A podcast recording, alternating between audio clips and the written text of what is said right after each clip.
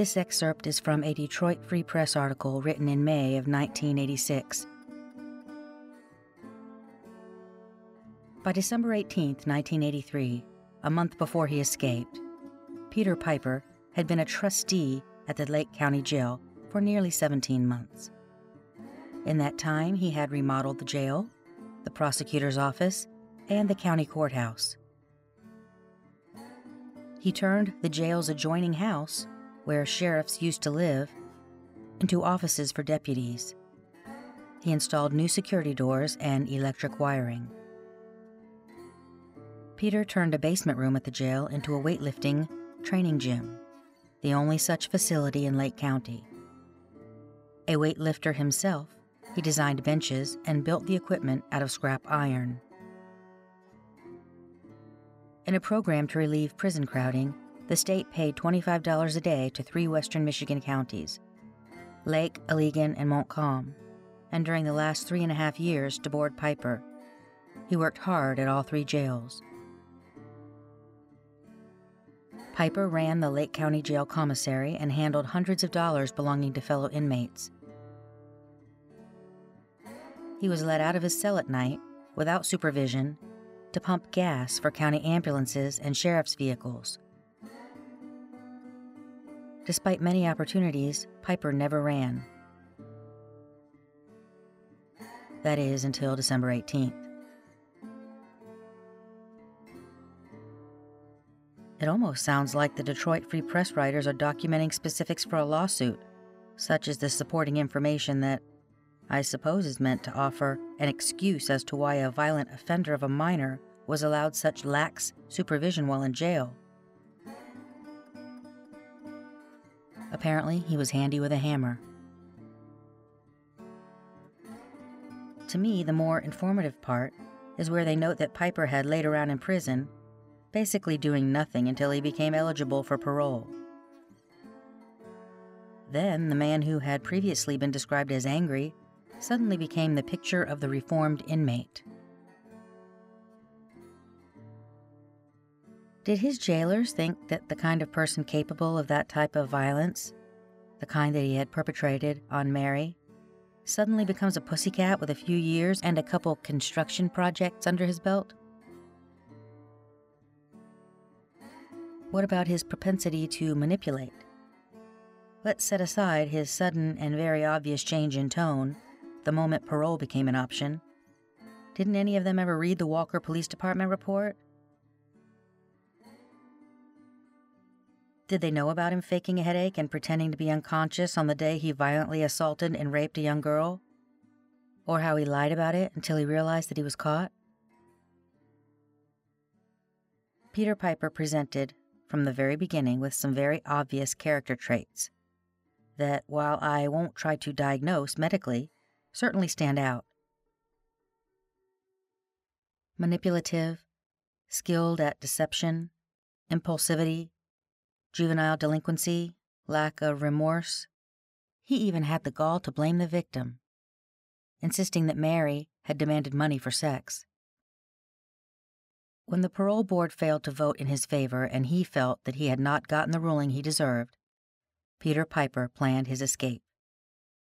He felt entitled to his freedom.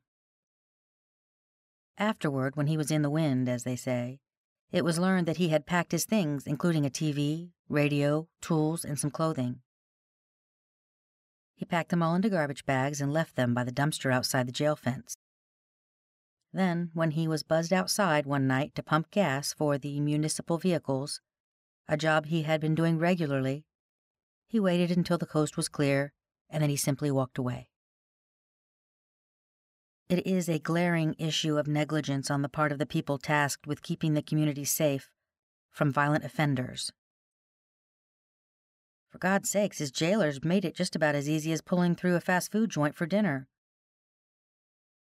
At the time, Lake County Sheriff Robert Blevins said, quote, Peter Piper is not a thief. If he was, he would have ripped me off.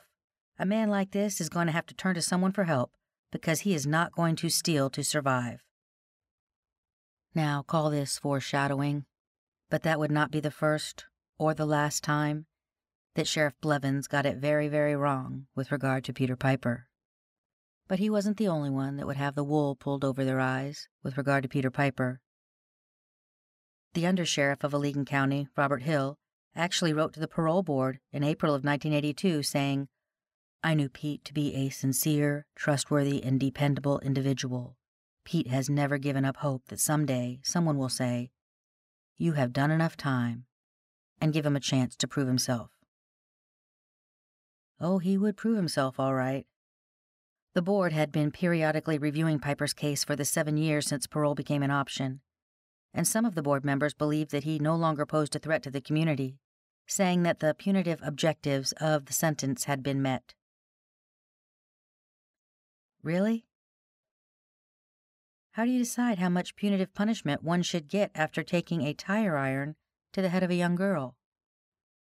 And what about the raping and stabbing her a few times before leaving her for dead? He'd done 18 years in jail, so what was the calculation here? Was that like two years for each of the puncture wounds to her abdomen and neck, and four more for the rape and head bashing? How exactly did they come to that conclusion? It would sure be interesting to see their work on that calculation because Peter Piper proved them wrong. Every single person who believed that there had even been a possibility he was rehabilitated. They were all wrong. The exception was the Kent County Circuit Court judge, who had inherited the case from Judge Vanderploeg. At the time, the state had what was called the Lifer Law, which said that inmates serving life sentences could only be paroled after a public hearing and then only if the sentencing judge did not object.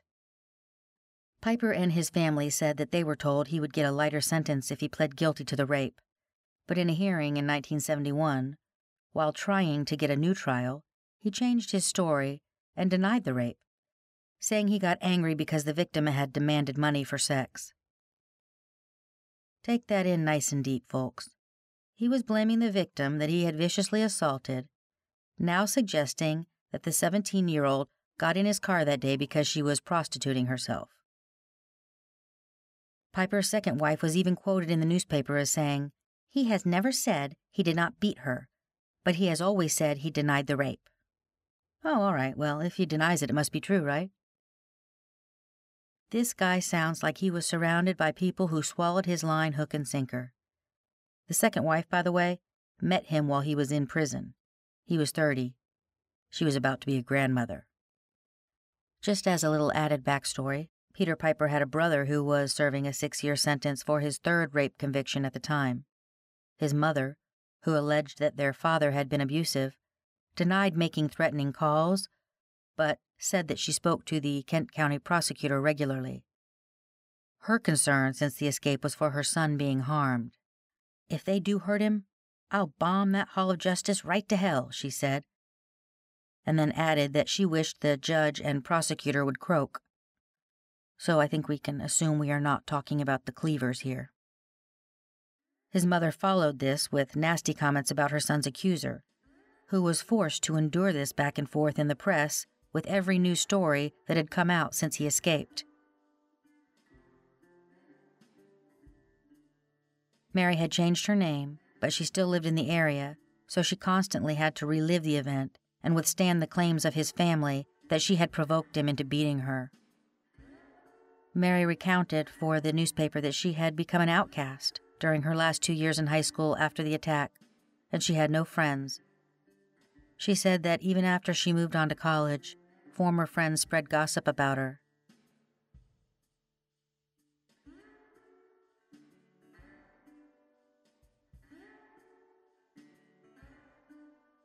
I became a dirty joke. I'm afraid every new person I meet will find out, or hear the rumor, and become repulsed by me. I'm lonely, and I don't let people get close to me.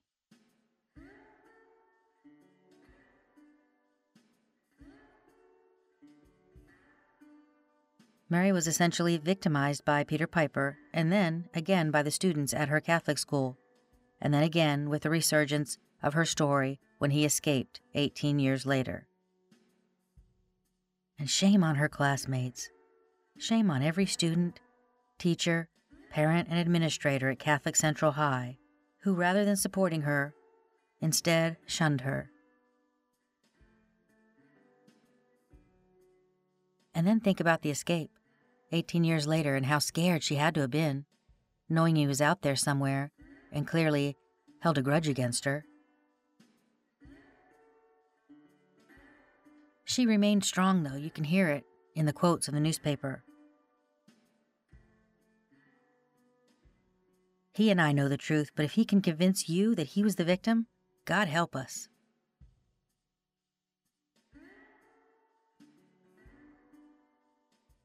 At Piper's last public parole hearing, he said, She will have inner scars for a long time, but so will I. And even if I am paroled or kept here, I will still feel really bad about what I did to her. It was a horrible thing. Yeah, that's the same guy who insists that she instigated the attack, playing the victim there.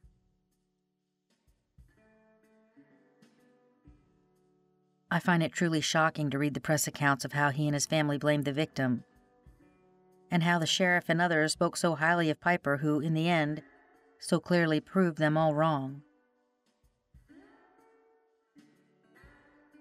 His supporters even asserted that they believed if she had died and he'd been sentenced to murder instead of rape, he probably would have already won parole.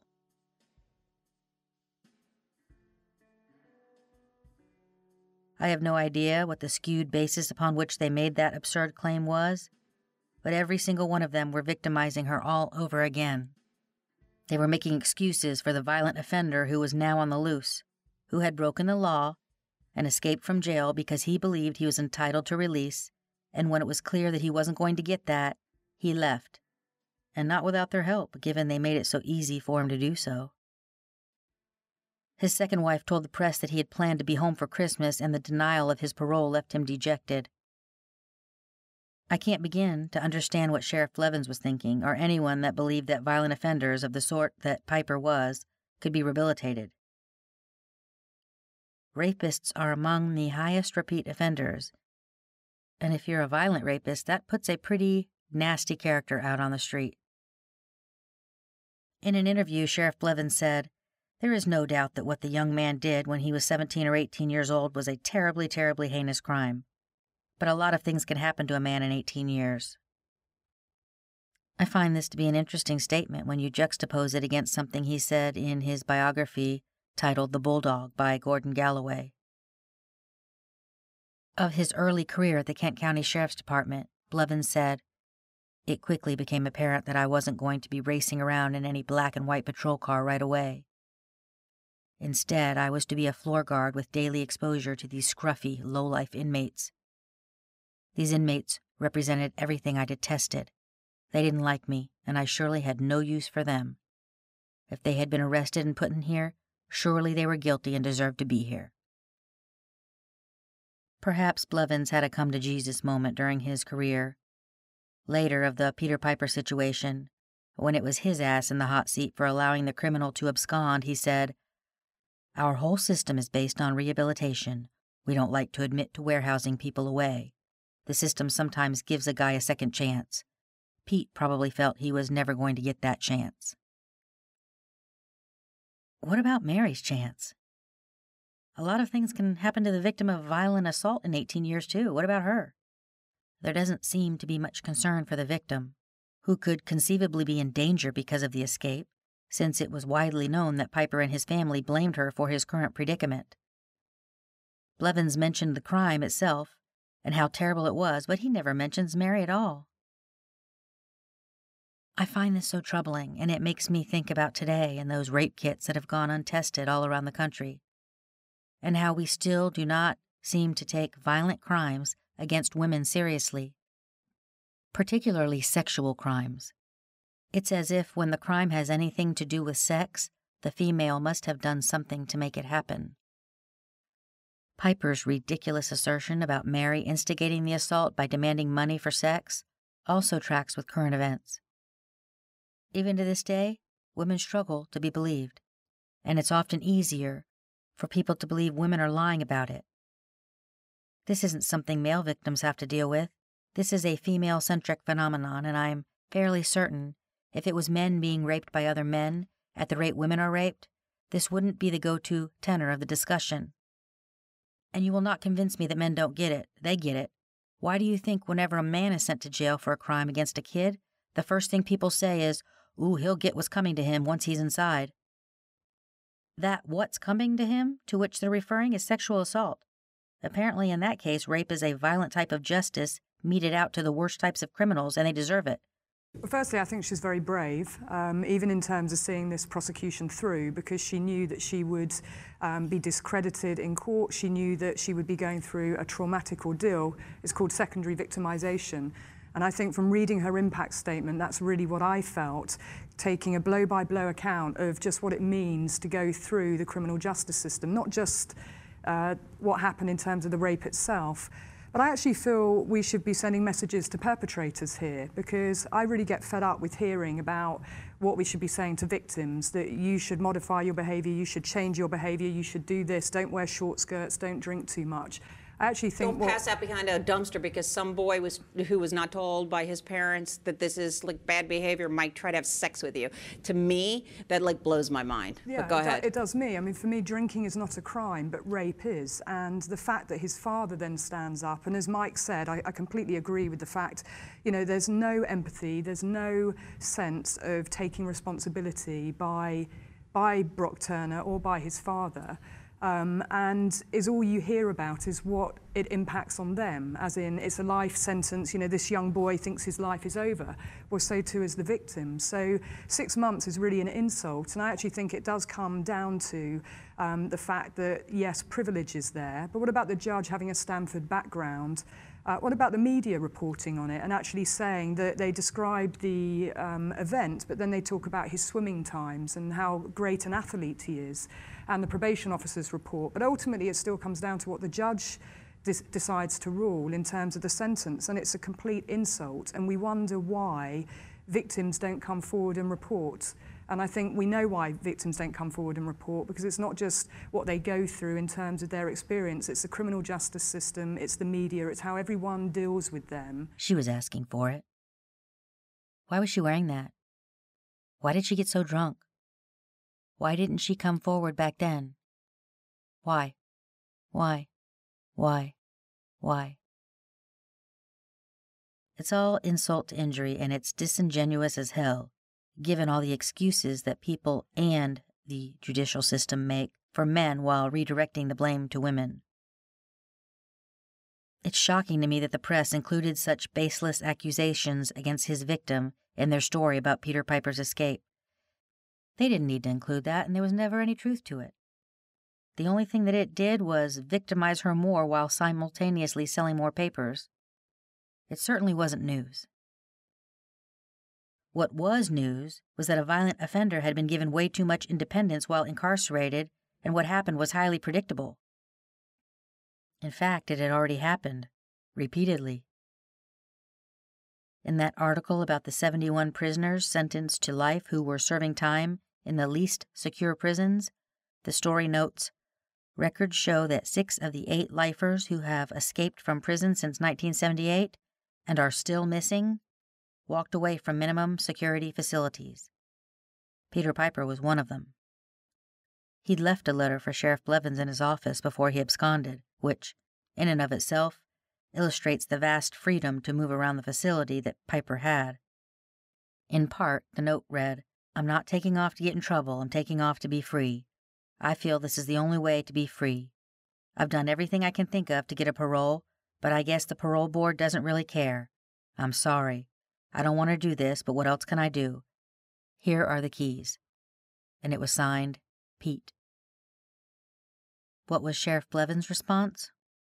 Well, he said he was grateful to Piper because he had keys for several jail doors, but he hadn't stolen any of the cash or cars to which he had access. One article in the Lansing State Journal was even titled, Considerate Con Escapes Prison. Now, I don't know if the press treatment and Blevins' efforts to minimize the crime were for PR purposes or if they all thought their words and actions were appropriate, but some of the coverage of this event was downright disgusting.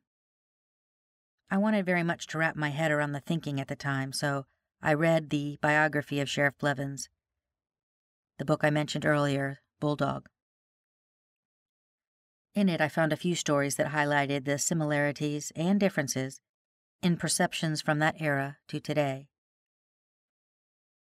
Another story that stood out was from his time with Kent County Sheriff's Department, working with what was called the E Unit, which were cops with paramedic certifications that would respond to scenes where there was serious medical injury.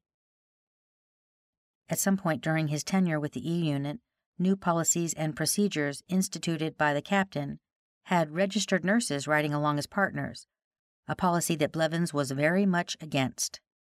While he understood that their medical training was far more advanced than theirs, in addition to his belief that they would just be another person to worry about keeping safe, given they had no police training, his main concern was that the nurses would put a strain on the marriages of the officers.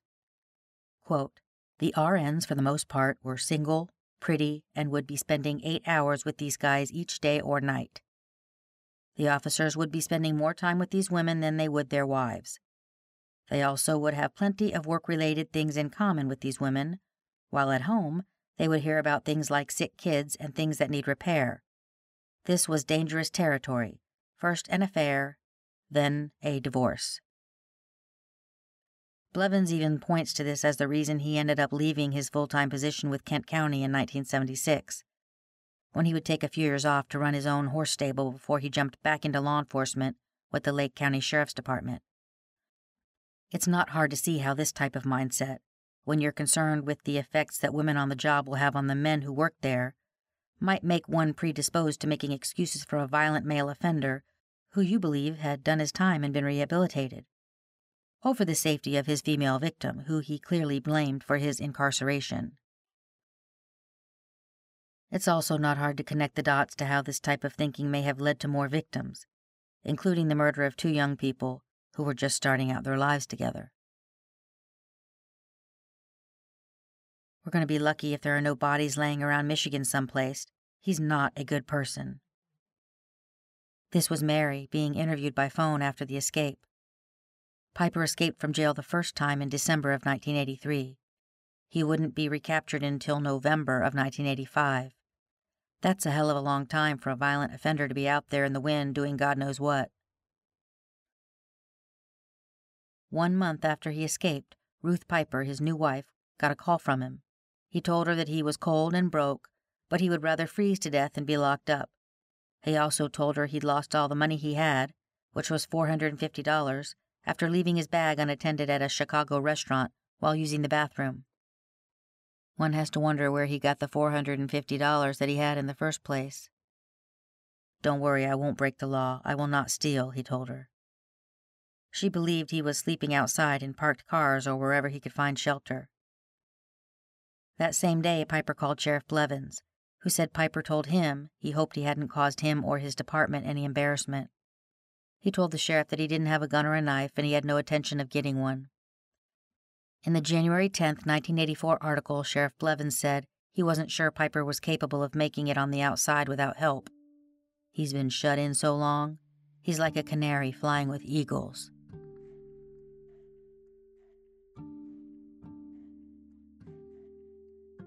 Like a canary flying with eagles.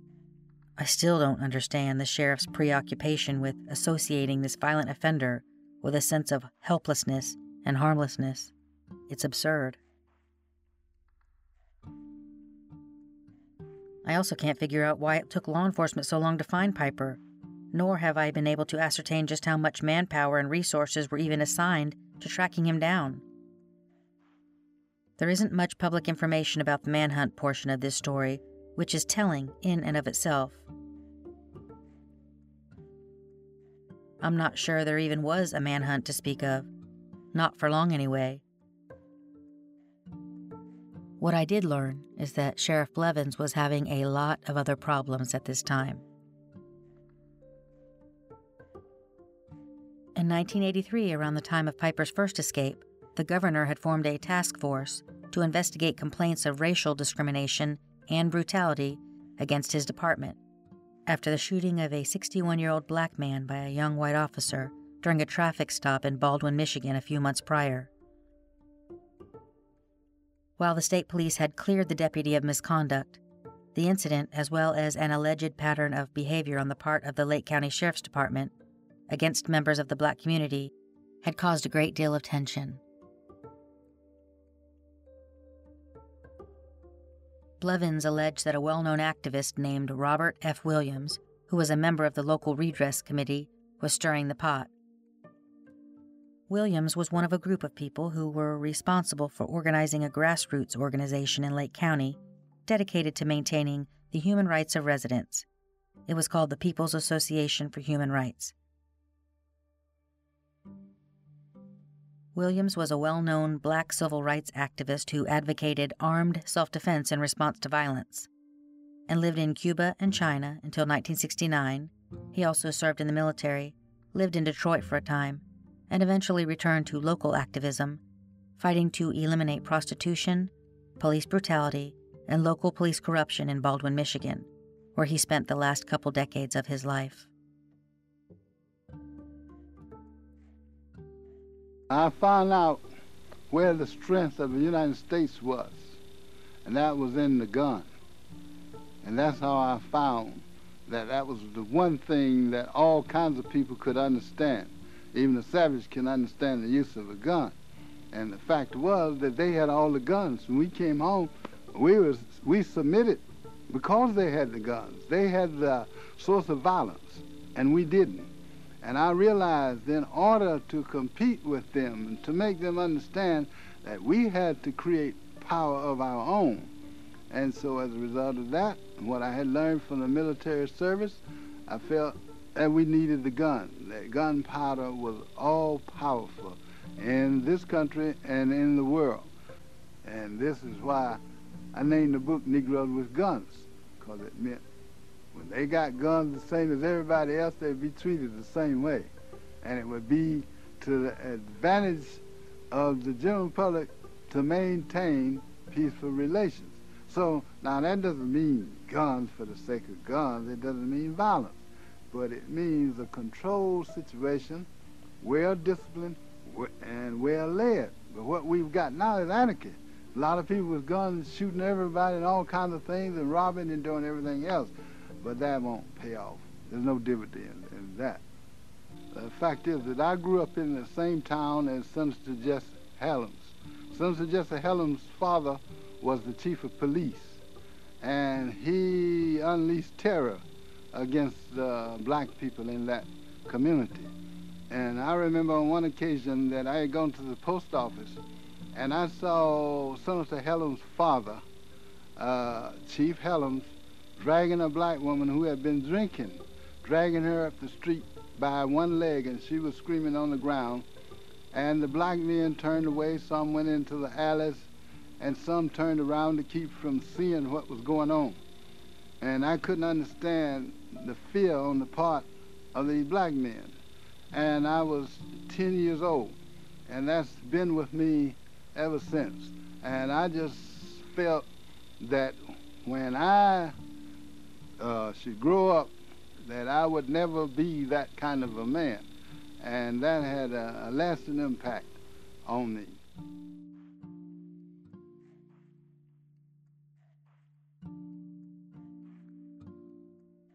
Blevins said Williams was deliberately misrepresenting incidents involving the sheriff's department. Most residents get along pretty darn good with the sheriff's department, he said. That's not really how the black community saw it, though.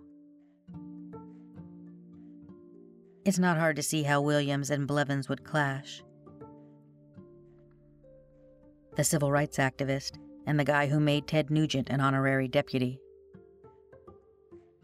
Well, may I, the Motor City Madman, Uncle Ted, the strap assassin, would like to introduce the new warrior of Lake County, Sheriff Dennis Robinson.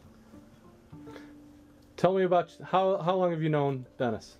When, I'm, I'm sure we met off and on a long time ago. Yeah, I started here as a reserve in 1989. Okay, I was already, uh, already- sworn in in '83. And we met sometime after that. I'm not sure when, but uh, you've been a, a part of our departments as long as I've been here. Yep, so. yep. I think somebody said I'm the longest, I'm the oldest Lake County Sheriff Deputy still alive, or something like that. uh, I was sworn in under Bob Blevins, a great man Yep. who now lives in the Upper Peninsula.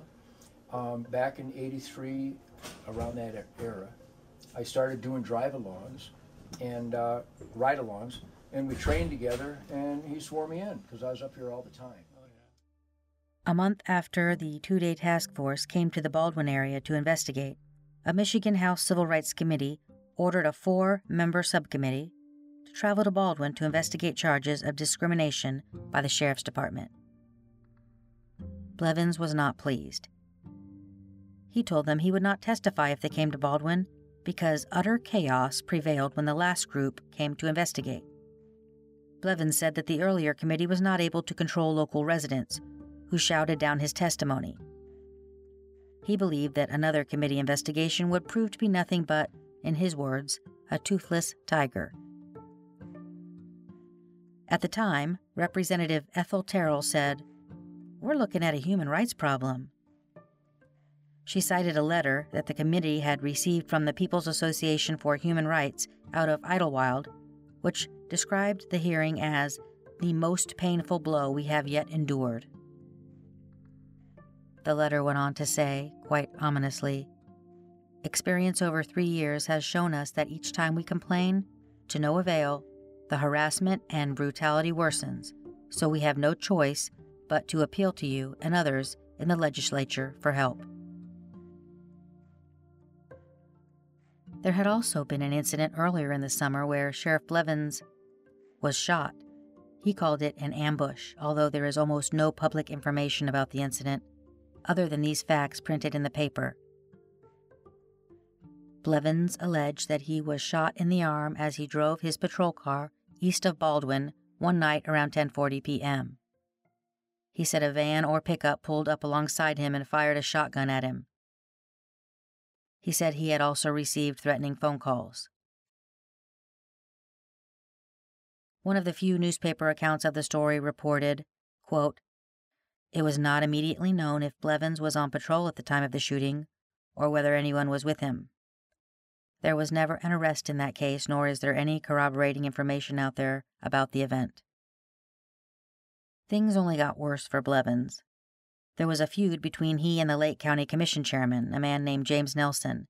They were sparring in the newspaper over budget cuts. Blevins claimed Nelson was trying to destroy the department. Nelson claimed that the sheriff's department had not operated within its budget since Blevins had become sheriff in 1980. One month before Peter Piper walked out of his prison unattended, the state announced they were going to audit Lake County financial records to check for alleged misuse of public money, as well as review the sheriff's department policies. Dale Davis, the director of the Michigan Sheriff's Association, said there had apparently been, quote, for many, many years a tremendous misuse of federal and state funds. According to letters received confidentially by Governor Blanchard's legal counsel during the writing of the report by the committee, there were allegations that people in the county government had created debts or incurred financial obligations that were improper. This apparently led to the audit. The report also noted that the county was a victim of a total breakdown of police community relations and suffered from a deep distrust of local government.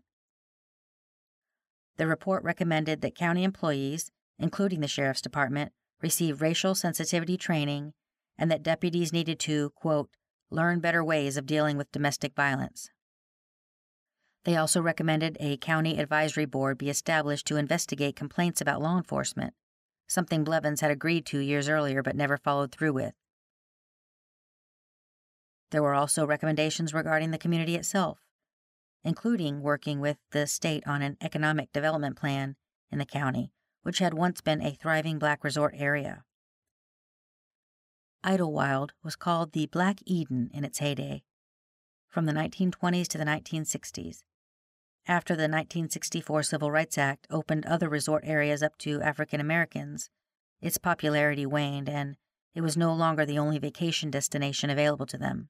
Idlewild began in uh, 1912 and uh, the growth period of uh, was uh, in the 20s is when it uh, made the most progress. That's when uh, the individuals moved from living in tents to to small places called dog houses was just big enough for sleeping. And then uh, in the mid 20s they started building year-round homes here then. And since that time, it's been accumulation of of uh, nice homes, especially around the lake. Back uh, in, in, the peak of the the entertainment part of Idlewild, uh, uh, it goes all the way back uh, far as 1927. There, there were pictures here of Louis Armstrong fishing out here on on Idlewild Lake, and his wife Lil Armstrong was living here when she passed. Some of the performers here that come to mind would be the Four Tops, Sarah Vaughan, uh, George Kirby, uh, Jackie Wilson. The list goes on and on. Those were the days when Idlewild was at, at its peak in being a famous entertainment center of, of the Midwest. People came from all over the country to here to, to Idlewild.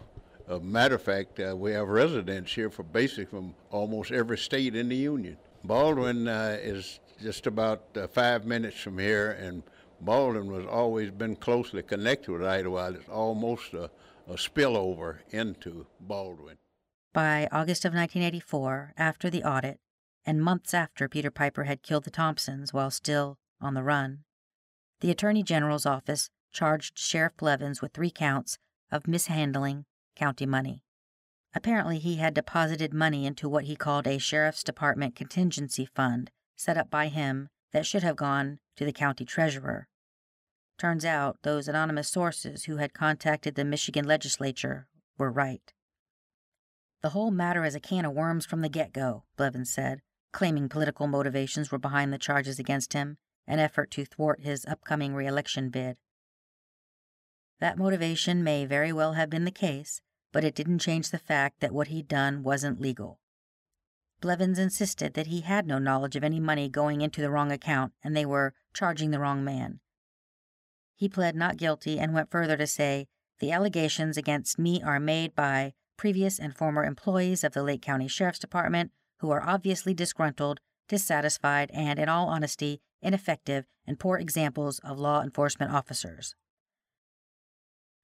So, for those of you keeping track, that's pretty much the entire black community and most of his department now against him. Apparently. That year, November 1984, Sheriff Blevins lost his job during the general election by fewer than 300 votes. He pled no contest that same month to misdemeanor charges of willful neglect of duty. The case would have gone on trial the following year, including more felony and misdemeanor charges, but after his plea, the other counts were dismissed. At his sentencing, the Isabella County judge who presided over the case had criticized his conduct throughout. While he did not think the sheriff had benefited from the fund personally, he did believe the facts suggested that Blevins had set up the fund and should have admitted his responsibility in the matter. In early 1985, a little over a year after Peter Piper had escaped and still not been recaptured, Sheriff Blevins was found guilty and ordered to pay $1,000 in fines and costs associated with his mishandling of county money. He was also ordered to either repay Lake County the $3,200 he put into the sheriff's contingency fund or prove that it was used for law enforcement purposes. So, while all this was going on, who was looking for Peter Piper? He had escaped on Blevins' watch, but who was responsible for getting him back? Was anyone even trying? I had to wonder, given the absence of any public information, how much work was being done in that regard, while Blevins was so busy being sued by the state and dealing with investigations related to discrimination by his community.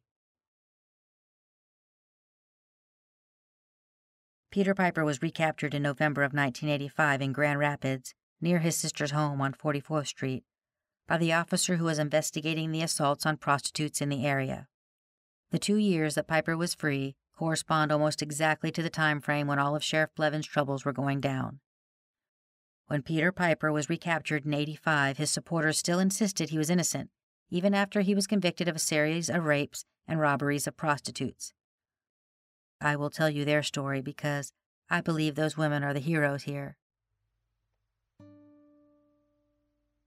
After his first recapture, Mary called the Detroit Free Press and scolded the reporter about his last story. Quote, It made a terrific story, but boy, you hurt a lot of people.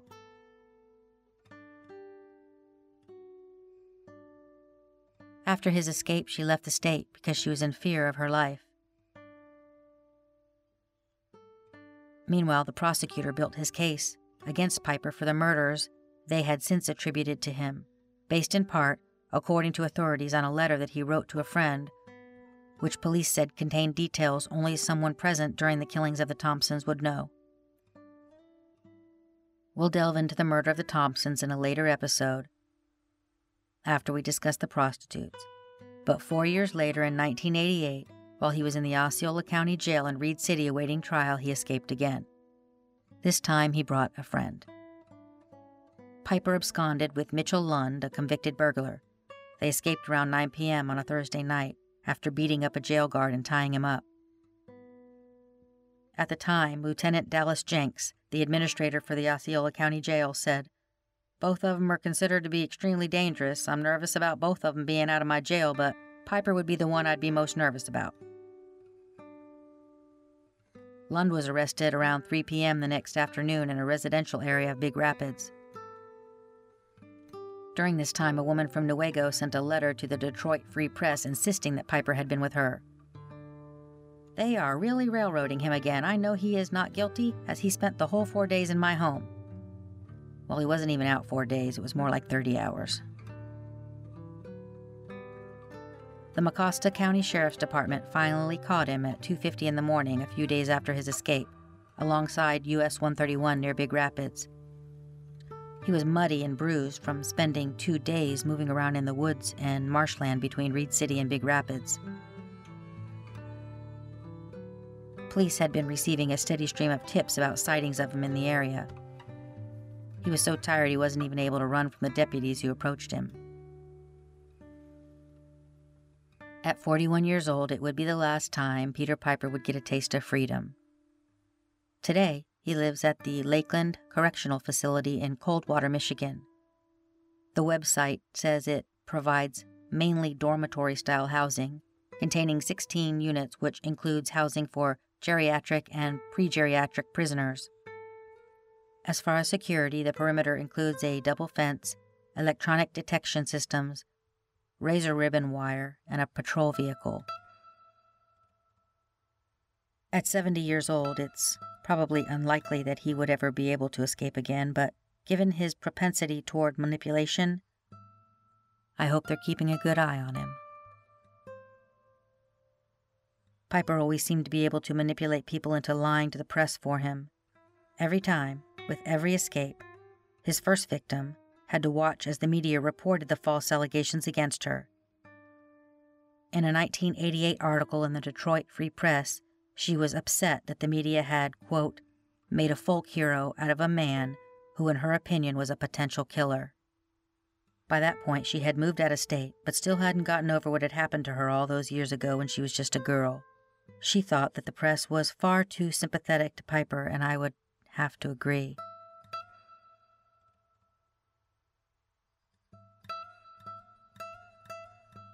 Your story needed two victims. No, he is not a victim. He has a lot of victims, but he is not a victim. There's been a lot of times I wish that he had done the job better. He was a stinker. I wish someone would do him in.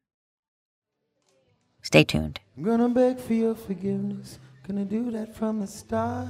Gonna need you as a witness that you may have a hardened heart. Have I always been a sinner?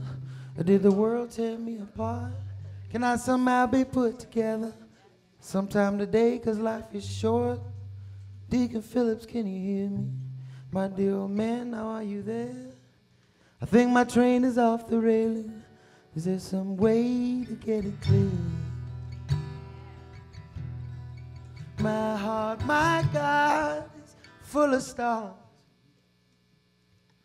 And ooh, don't you know, don't you know, you brought a demon to the dark.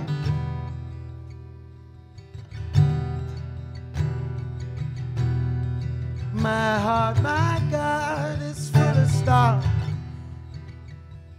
And ooh, don't you know, don't you know, You brought a demon to the dark.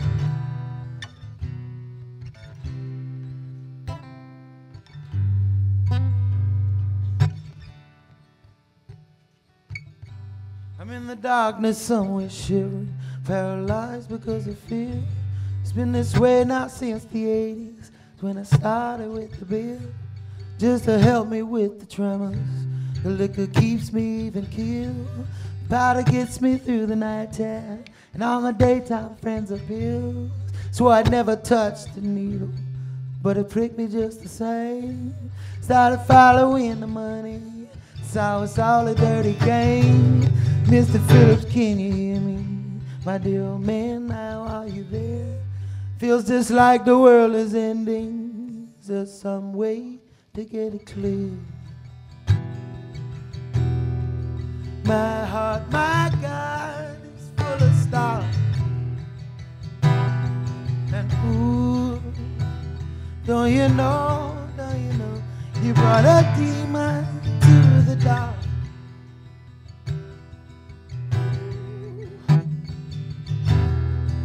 My heart, my God, is full of stars. And ooh, don't you know, now you know, you brought a demon to the dark.